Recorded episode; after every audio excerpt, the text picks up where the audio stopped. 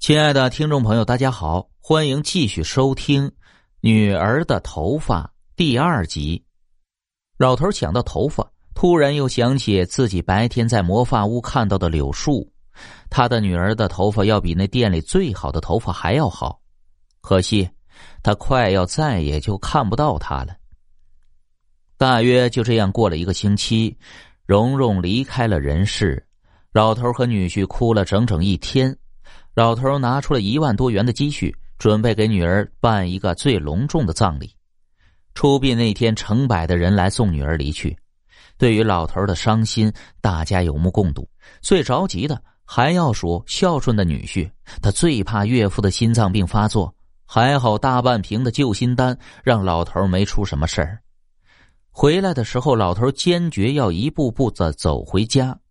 当又经过那家魔法屋时，他感觉有股异常的冷气，逼得他不寒而栗。隔着褐色的玻璃，他看见女店主正向他摆手，脸上有些狰狞的笑。老头心里觉得一阵恶心，就低头走了过去。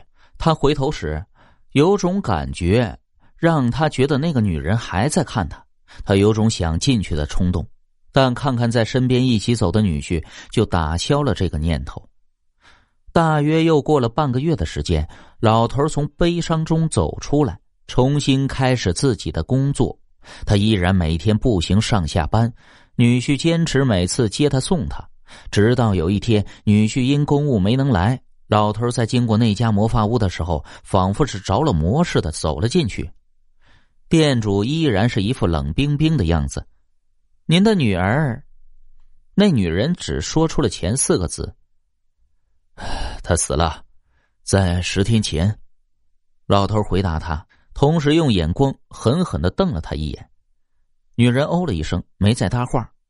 老头又来到那个柜台前，准备瞧瞧上次的柳树，顺便用手摸摸像他女儿头发一样柔顺的头发。令他吃惊的是，有另外一个几乎一模一样的柳树也躺在柜台里。老头拿起另外一棵柳树，用手轻轻的摸柳叶。女人在背后提醒他：“您拿着的柳树是会成精的。”老头心里一颤，他用手一边摸，一边觉得自己的心有点被揪住的痛，最后昏了过去。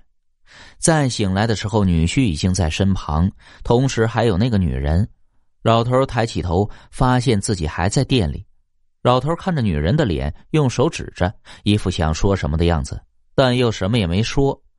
女婿在旁边插嘴说：“爹，多亏了这位阿姨，是她及时在你衣服中找到了通讯本，给我打了电话，我才赶过来的。”老头摇摇头，艰难的说出两个字：“报警。”女婿惊讶，老头从身上拿出手机，拨通了幺幺零。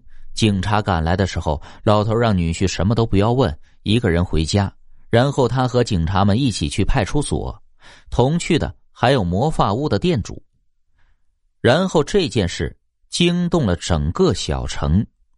事情的结果是，魔法屋的店主入狱，警察们从他的魔法屋中搜出了很多女人的头发和一些死人的骷髅。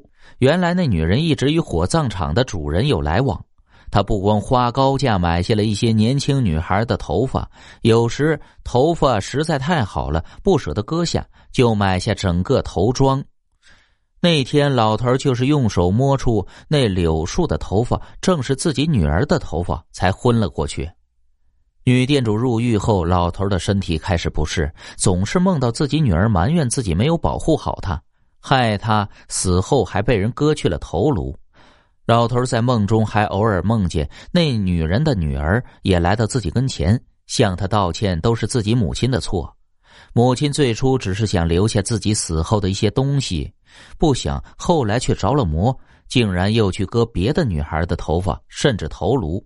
老头在这样的梦中度过了一个月，最后慢慢的死在了床上。